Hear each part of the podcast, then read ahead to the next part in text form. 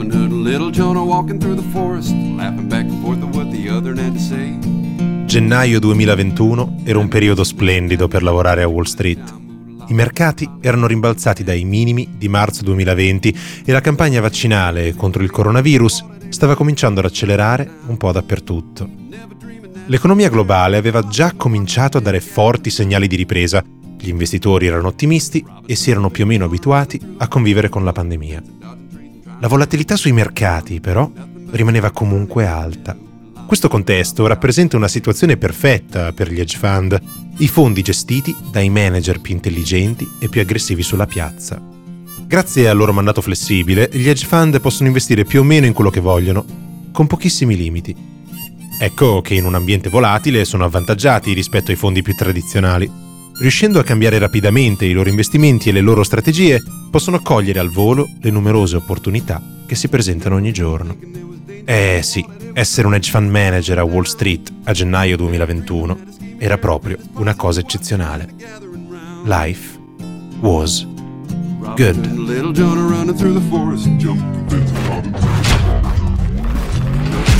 A large group of inexperienced investors who discuss their plans on social media platform Reddit have shaken up the stock market in a big way. The stock that everybody's talking about right now is GameStop. Video game retailer GameStop is set to continue their head-spinning ascent Revolutionaries on Reddit are spanking Wall Street's ass.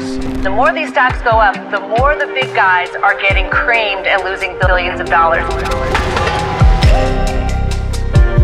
Da Bank Station Podcast, questo è To The Moon, Reddit e il caso GameStop.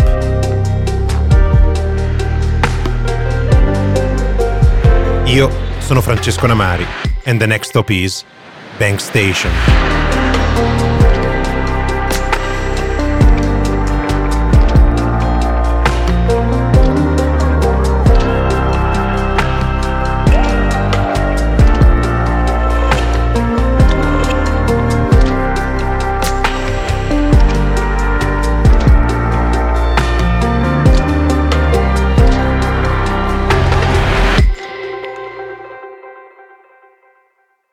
Capitolo 1 Robin Hood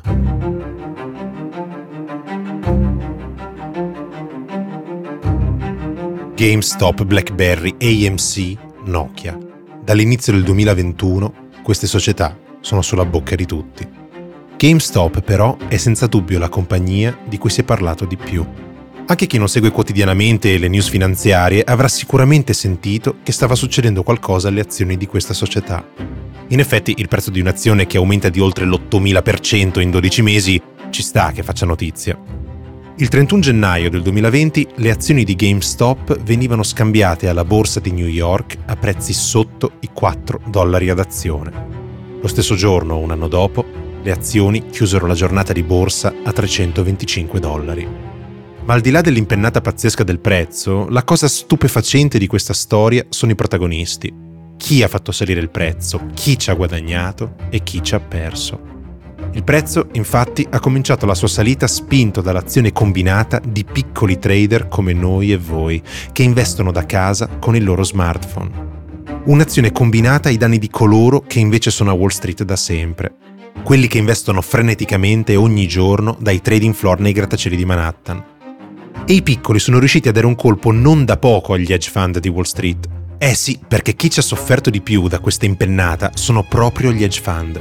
Ma ci arriveremo. Raccontiamo le cose partendo dall'inizio. Spieghiamo questa storia per bene. Questo evento infatti non è solo un episodio durato qualche mese, ma è il risultato di un processo di trasformazione dei mercati iniziato circa un decennio fa. GameStop è diventato il simbolo della rivincita dei piccoli investitori contro Wall Street. Ma come ci sono riusciti? E perché è successo proprio a gennaio 2021?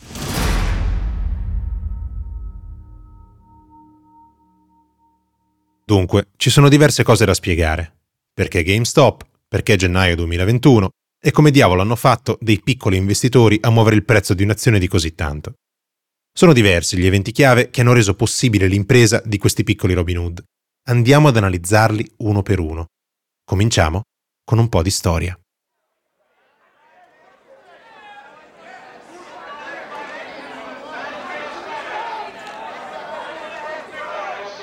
Il mondo degli investimenti non è sempre stato accessibile a tutti. Prima dei computer bisognava recarsi fisicamente alla borsa per poter comprare e vendere i titoli. Oppure bisognava pagare qualcuno che andasse lì per conto tuo per piazzare gli ordini. Era inevitabile quindi che le informazioni, le strategie di investimento in voga, ma anche i vari gossip e i pettegolezzi sulle società venissero scambiati solamente all'interno della cerchia ristretta di persone, soprattutto professionisti, che frequentavano quei luoghi. Insomma, dovevi essere nel giro per essere tra i primi a ottenere le informazioni e quindi per poter essere un investitore di successo. Oh baby, don't hurt me, don't hurt me no more. Poi arrivarono gli anni 90 e società di brokeraggio come E-Trade e Ameritrade cominciarono ad offrire i primissimi servizi di trading online. Una rivoluzione.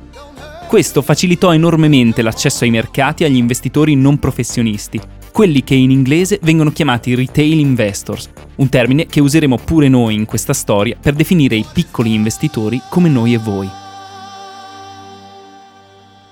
Tuttavia investire era ancora molto esclusivo. Fare trading con questi provider era molto costoso. Ogni transazione arrivava a costare anche una decina di dollari, quindi utilizzando le piattaforme frequentemente si arrivava a pagare commissioni di centinaia o addirittura migliaia di dollari ogni anno. Quindi, nonostante il mondo degli investimenti finalmente fosse uscito dagli edifici della borsa per spostarsi su internet, comunque non si registrò un forte aumento dell'attività degli investitori retail. Per la vera rivoluzione bisognerà aspettare il 2015, anno in cui la finanza venne ufficialmente democratizzata.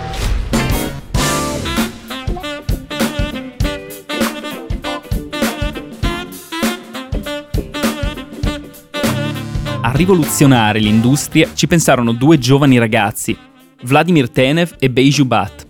Non avevano ancora compiuto 30 anni quando, nel 2013, fondarono la loro società di brokeraggio con l'intento, come dicono loro, di democratizzare la finanza. Come? Offrendo ai loro clienti la possibilità di investire senza pagare commissioni, abbattendo così un'altra barriera che disincentivava l'ingresso dei piccoli investitori retail nel mondo degli investimenti.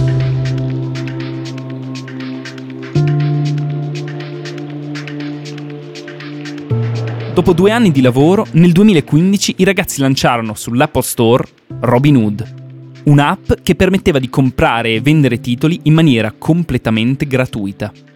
Se un tempo era complicato comprare e vendere azioni, grazie a Robinhood per partecipare alle negoziazioni bastava scaricare un'app sullo smartphone e per effettuare qualunque transazione non vi era alcun costo. Naturalmente l'app divenne istantaneamente popolare. In quattro anni, alla fine del 2019, Robinhood aveva già oltre 5 milioni di account. Ma Robinhood non aveva semplicemente rubato clienti alle altre piattaforme di brokeraggio online. Oggi, infatti, la maggior parte degli account di Robinhood appartiene a persone che non avevano mai investito prima.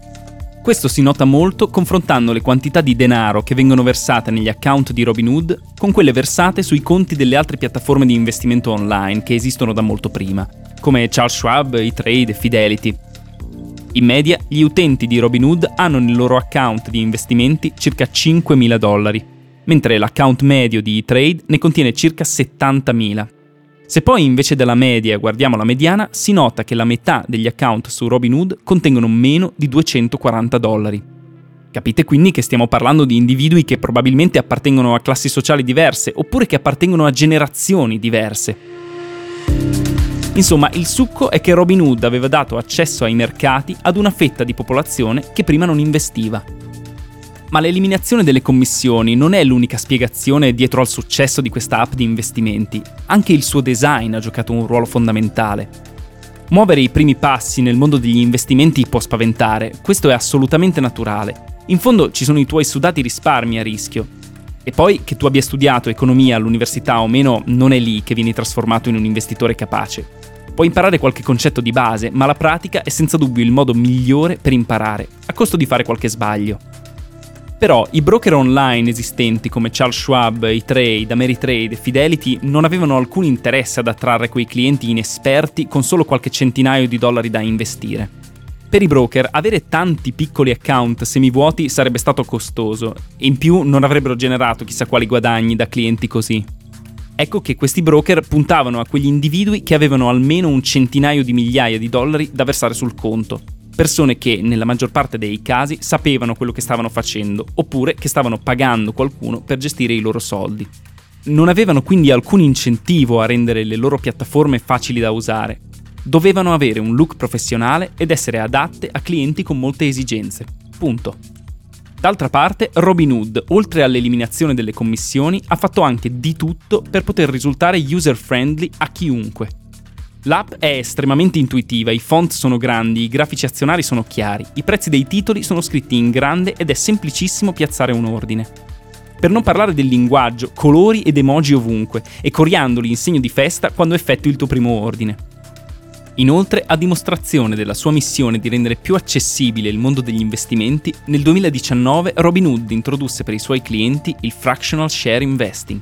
Per investire in un'azione non bisognava più comprarne una intera, ma si poteva anche comprarne una piccola parte. Facciamo un esempio pratico. All'inizio del 2021 un'azione di Amazon costava più di 3.000 dollari, proibitivo per l'utente medio di Robinhood, Grazie al fractional share investing, Robinhood permetteva di investire in Amazon una cifra qualunque, anche un solo dollaro. La democratizzazione della finanza era in qualche modo riuscita. Chiunque avesse voluto avrebbe potuto cominciare a investire. Tutti avevano lo strumento per mettere a frutto i propri risparmi, senza essere bloccati da piattaforme troppo complicate o troppo costose. Visto il successo di questa piattaforma, ci volle poco prima che il modello Robinhood si propagasse nel resto dell'industria. Nel 2019 Charles Schwab, un gigantesco broker online americano, eliminò le commissioni dalla propria piattaforma di investimenti, da 4,95 dollari per transazione a zero. E dopo l'abolizione delle commissioni da parte di un colosso del genere, moltissimi altri seguirono, nel giro di due settimane, Ameritrade, E-Trade, Interactive Brokers e il più grosso di tutti, Fidelity, con oltre 20 milioni di account, tagliarono le commissioni a zero.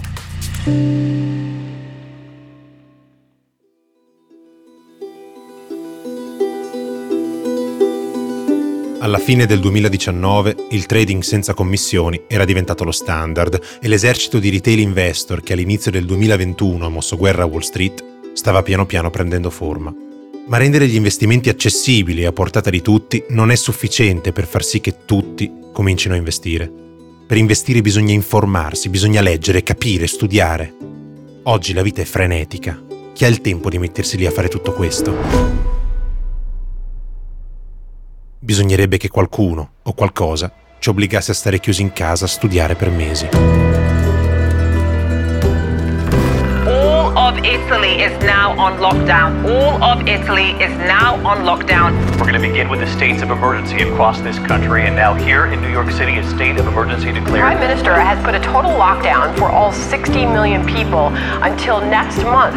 The equity is down and down hard. Thursday was the biggest drop since 87. Friday, the biggest pop since 08. And guess what? We're back down with futures limit down going In the into meantime, the cash. coronavirus pandemic has contributed to a major stock market sell-off, and today we saw history. It is vicious out there. In the equity market, we open up with the S&P 500 down around about 8%, and that is where we will pause now. 1,300 people sickened in the U.S. At least 39 have died in this country.